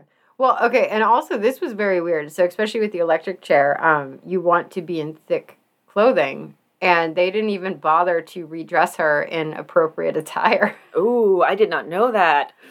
Uh, so one of the guards, well, a- after after uh, everything was said and done, one of the uh, the wardens on duty suffered burns coming into contact with her, releasing her from the chair because she was not wearing thick clothing. Oh, goodness. Ooh, that's a scar that you look at in years to come and just probably cringe, shudder, or something. Have some sort of physical reaction that's visceral. You know what though? Like I feel like a lot of um, first responders, be it police or EMTs or or what have you, end up with a very uh, like dark sense of humor Oh, because certainly. they see so many horrible things. And he very well could have looked at that scar and been like, "That was a hell of a night, man." That's true. That's true. So yeah, she she might have been in a coma. Even uh, the doctor's report said she'd been given a hypodermic injection of morphine. She had to be wheeled into the room and then placed in the chair. She was totally silent during the preparation and during the, the actual execution. We don't even know if she was aware of what was going on. The Daily News said she was in utter collapse without the slightest sign of life. Well, somebody was nice enough, though, in her state of perhaps coma, to uh, put some rosary beads in her hand since she had just been baptized. So Yeah, so she at least she had that. that was nice of them. And they also, basically, everybody who was in the room, as soon as she was wheeled in, the guards, the matrons, the doctors, the men of the cloth, they all closed in around her in a semicircle so that those 22 witnesses couldn't see what was going on. It's either nice or they're trying to hide the fact that they're executing somebody who's in a coma. Yeah, I think it's the second. Honestly, I kind of do think it's the second. Yeah, I, I retract my nice. they're, they're not trying to give her dignity, they're trying to hide it. Yeah, they might be like, guys, are are we allowed to do this since she's not even awake? I I don't know. Do you think we're all right? Let's just block her from view. Let's just just in case. I don't know if this is allowed or not, so let's just hide it. Yeah, yeah, sure. She is declared dead at 11:04 p.m. Everett is immediately next, like he died 5 minutes after her. He does have some last words. Before God, gentlemen, I'm absolutely innocent of this crime, and I hope the good God will have mercy on the soul of Marvin W. Littleton. That was the district attorney who was in charge of the prosecution. Everett died at 11:09 p.m. All right, so some aftermath here. Ruth Creighton was sent to the Brooklyn Training School for Girls. She was released in July of either 1937 or 38. It was the same article, had two different dates. Come on, people, get it together. And whoever I'm telling to get it together is long dead, but still. She was released at age 18. She changed her name to Ruth Noble, taking a family name in there. And uh, for a little while, she went to Somerville, Massachusetts, where she had an aunt and an uncle. And I believe her family had stayed with them before when she was much younger in the immediate aftermath of the first two trials. But even there, she can't get away from it. People know about the case. So she just goes back to Long Island and starts keeping house for her father and her brother. They had actually been boarding with the prison matron who had guarded Mary. Hmm. Kind of a weird setup there, but Whatever. yeah. And uh, there was a note that her father, a county employee, was delighted with Ruth's housekeeping. She got work as a sales girl in a store. She made some friends, and eventually she found love. With George R. Bull, he was a soldier, 22. She tried to give him the full story, but he kind of cut her off and he said, I know all about it. It doesn't make a bit of difference to me. It's the future that counts. what a good fella. Very sweet. They got married, and Ruth said, It's the first time I've known real happiness. I'm sure it's here to stay. That's so sweet. Yes.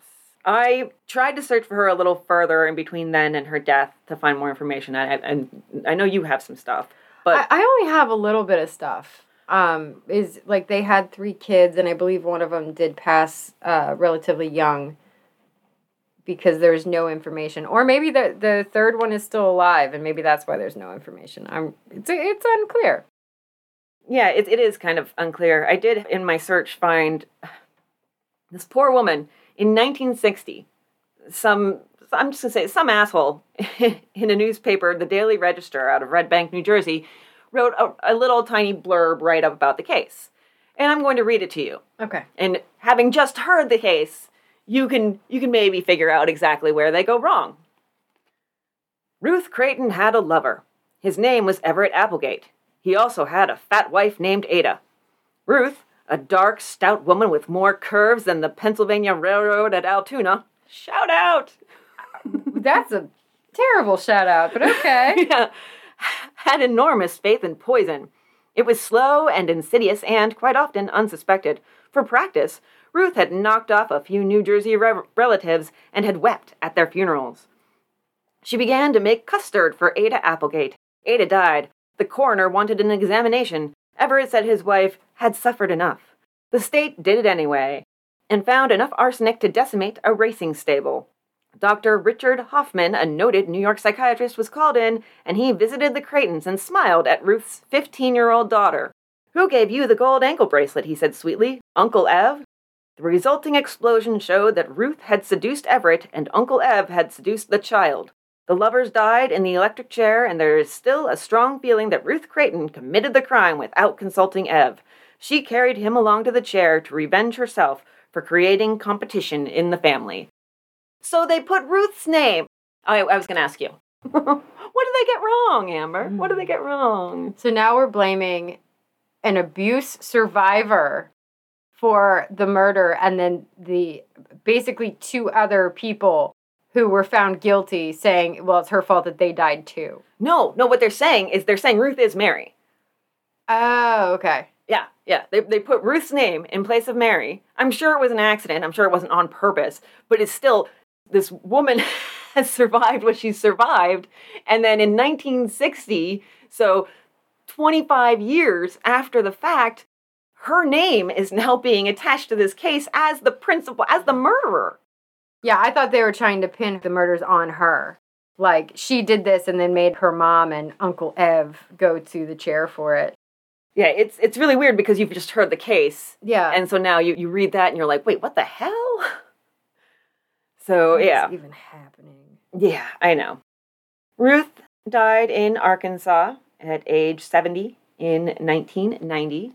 I believe you have some more for us on the aftermath and, and what happened to I- some of the people involved. Kind of, kind of. So uh, a lot of people that were involved obviously don't want to talk about it.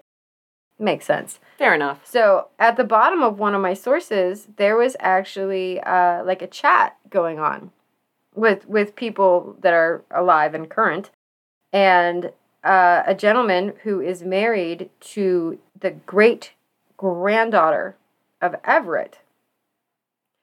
So we found a little bit more about Agnes from Agnes's granddaughter. And Agnes was Everett and Ada's daughter, who was Yes. you know the same age as Ruth, around that age. I think she was like 13. So, so Agnes lived in New York for several years, married a Harold Ackley. They had a daughter, this gentleman's mother in law, and they stayed in New York. Now, Agnes and her husband, and this is likening back to something you had said, they moved for what they claimed were racial issues to Maine. Interesting. So no one knew what happened to Agnes until about 12 years ago because she never mentioned it even to her own children. Wow. So this was not something she ever ever really wanted to talk about. I mean, I really can't blame her, but also imagine finding that out about your mother either as an adult or after she's gone. Well, yeah, and and so they started trying to to trace her. So they were able to trace her back to 1940 when she was living with her aunt and it's just really even in the, their own family it quote i just think that agnes cut them off from the others for obvious reasons so they really wouldn't talk to other family members agnes wouldn't talk about her own family and then some other people started chiming in that were also related to some of, of the people in this case and it really, the last bit I have is Agnes died in Bangor, Maine in 1986. Okay. Uh, now, I did have a little bit of blurb for John Jr. He did get to grow up and he got married to a woman named Virginia and he got a nice long life. He lived to be 85. He passed away uh, in 2009. He lived in Florida with his wife and she had passed away in 2003. And John Sr. lived until 1983. Yeah, he lived a long life. Doesn't look like he ever got married. He probably learned his lesson the first time. I think so. Didn't take him three tries. yeah. No. I do have one more thing because we've talked about Lucretia Borgia. We haven't covered her on the show. There's there's many historical and and murder podcasts that you can listen to about her because kind of it's a question of was she worked up in history as this famous, basically serial killer who poisoned the hell out of people, or was that just kind of a slam job?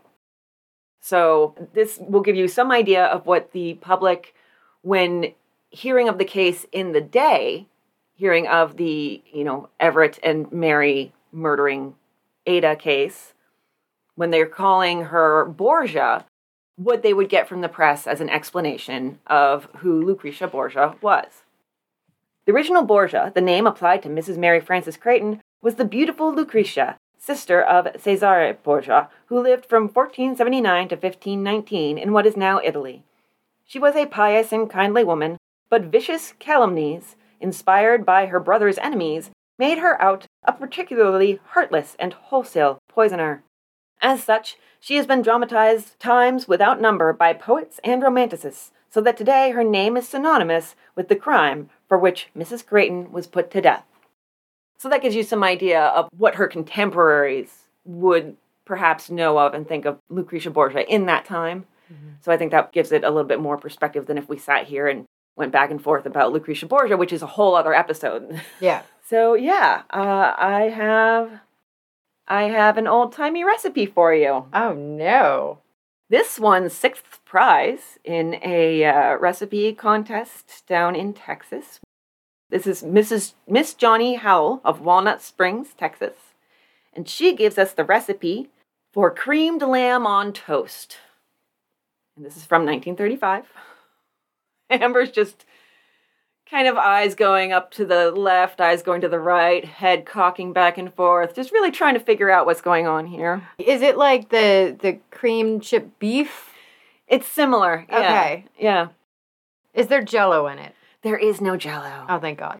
What really drew me to this recipe, I have to say, is not even the recipe, although it sounds kind of gross to me. It's the ending. Okay. Okay. So I don't I don't know why it was written the way it was written, but it entertained me. Give it to me. Let's so, go. okay. So, as for ingredients, we have some diced cooked lamb, some crystal pure milk, gold chain flour. We've got lots of brands in here. Paprika, Morton salt, Mrs. Tucker's shortening, grated cheese, and curry powder, as well as toast. Ingredients can be bought at Helpy Selfie. Okay. Yeah. Melt shortening in the top of your double boiler over boiling water on your Texas electric range. Heat milk in another saucepan, but do not boil. Measure the flour, salt, paprika, and curry powder and stir into the melted shortening. When the mixture is thoroughly blended, add the hot milk slowly, stirring constantly. Cook over hot water, stirring constantly to prevent lumps from forming for 5 minutes. Add the diced lamb and grated cheese, heat, and serve on bread that has been toasted with mistletoe butter. And here comes the grand finale. Serve this some Sunday night with ice cold Hamm's beer right from your Nord refrigerator in your dining room, made cool with your Texas electric fan plugged in your two way outlet furnished by the Electric Club of Fort Worth. Conclude this simply served meal with Martha Washington's after dinner mints. Be sure your table linens are laundered by the Natatorium Laundry. So she got sixth place because she name dropped a lot. she gave Had nothing to do with the recipe. so much free advertising. So much. There was so much advertising there. Yeah. Yeah. So that is the case of Mary Frances Creighton. I would like to point out that she didn't even she didn't even say if she cooked the lamb. Is it raw lamb that we've just chopped up into cubes? It is uh, diced cooked lamb. Oh, okay. Okay. Although that always bothers me in recipes, just completely off the top, well, s- sort of on the topic, but when they have as part of the recipe something needs to be cooked in the ingredients list, I feel like that needs to be part of the recipe process Yeah. because it is part of the process. I'm going to have to cook this damn lamb Or do we just assume that everybody has cooked lamb in their fridge? in their. I'm sorry, in their um, where was the refrigerator reference? Oh yeah, there was definitely a name brand. Well, you know, I'm sure it's it's also in the two way outlet furnished by the Electric Club of, of Fort Worth. So Yes. so yeah, I think I think something weird happened here, but it, that's just a little pet peeve of mine. That is uh, the case and the lamb toast creamed. Creamed lamb toast. does not sound good to me. Poison and pedophiles and creamed lamb toast. What more could you ask for? I ha- right. I have to give her a shout out though. Uh, this Miss Johnny Howell of Walnut Springs, Texas, for putting curry powder in. I see so many recipes as I'm looking at, at old timey recipes that just have no seasonings. And if they do have seasonings, it's just salt and pepper. And so curry powder, pretty unorthodox for that time and place, gotta say. We have a Patreon shout out. Welcome to the Patreon. Oh, another one I'm to have to say twice because I again did not reach out for pronunciation. Maybe I'll just put that in the welcome note. Kristen Friddle. Does that sound good? Kristen Friddle? Or Friedel? I don't know. Okay, we'll try Friedel. Kristen Friedel. So there, Kristen. I'm also a Kristen, by the way. We are name twins. I just go by Christy for short. Hello. Uh, yeah, that is uh, everything. Um, I already did the social media. Uh, go over to Goodpods and you can uh, send us a little tip there if you want. Also, you can PayPal us, oldtimeycrimey at gmail.com. God, I forgot literally everything. It's I, we- we've been at this for almost two hours, so Yep. it's And we are everywhere Twitter, Instagram, wherever you listen to podcasts. Well, We're there. do, do they listen to podcasts on Twitter and Instagram? I don't know. Wherever you follow people on social media, as long as it's not TikTok. We're everywhere. we are everywhere Well- except for TikTok. Yes. So come find us on social media. And hey, uh, those of you who are Spotify listeners should make a playlist of some of your favorite true crime episodes and pick a favorite of our episodes, maybe even this one, and toss it on there. Share that with your friends as well. I have several playlists of true crime. Just I wanted to pick out some of my best episodes so I'd be ready when anybody asked me if I had any recommendations. So there, there you go. That's that's as much bullshit as I can possibly remember. Uh, my brain is in a puddle on the floor, and I'm No more braining today. to- no more braining, no more braining. So okay, uh, what you doing this week, Amber? I am cleaning my house and uh, apparently hosting Thanksgivings and Multiple Thanksgivings. Yeah, doing lots of uh, stuff there. I guess. Yeah, I'm mostly cleaning and cooking. That's that's my week. that's that's a holiday week. A lot. Yeah. Yeah.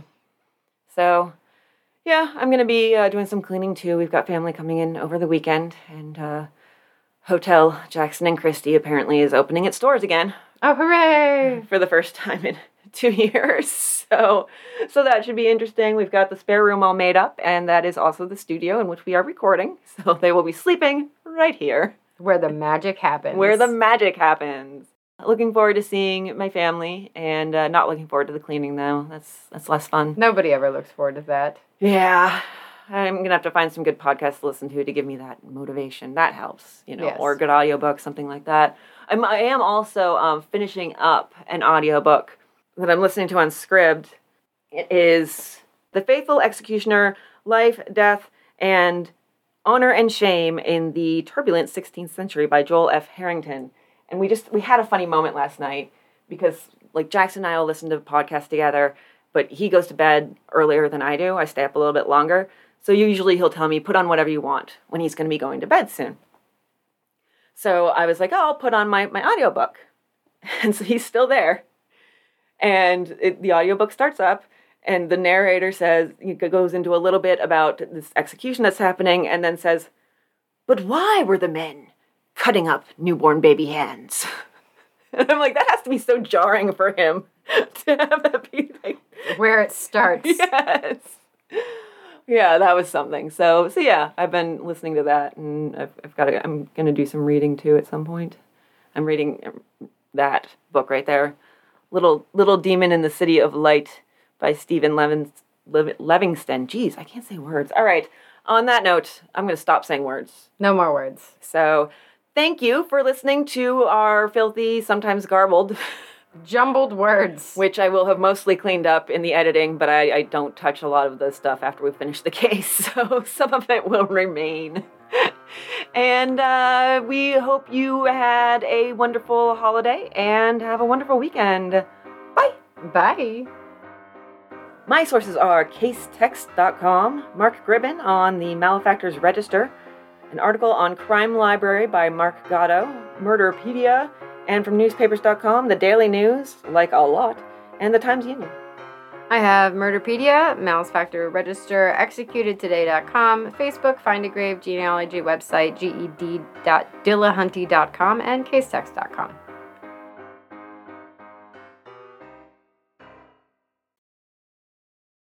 Exactly. You know, he he he brain work, words come, try. Words come try. words come try. Come at me, bro.